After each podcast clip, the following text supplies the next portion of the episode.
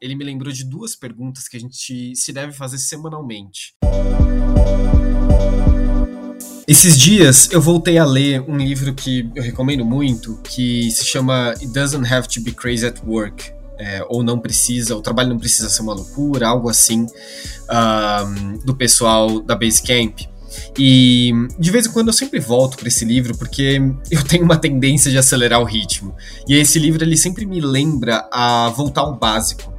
E dessa vez em que eu voltei a reler esse livro, se deve fazer semanalmente. Eu acabei até querendo uma tarefa no nosso sistema de gestão interno aqui no ensaio para sempre me fazer essas duas perguntas ao fim da sexta-feira. A primeira delas é: passe tarefa a tarefa e se pergunte: quantas dessas tarefas da sua próxima semana não trazem um resultado real e direto?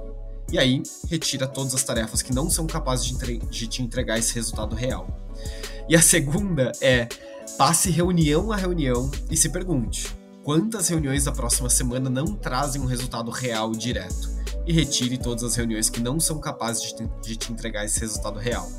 Esse hábito ele acabou me ajudando a ter uma agenda menos lotada e tarefas com mais intenção, com uma clareza maior de o que, o que a gente está buscando ao fim dela inclusive potencializando alinhamento entre outras pessoas envolvidas, porque às vezes a intenção muitas vezes em volta daquela tarefa não está alinhada eu recomendo muito você também adotar essa prática. E se você adotar, é, depois me fala como foi.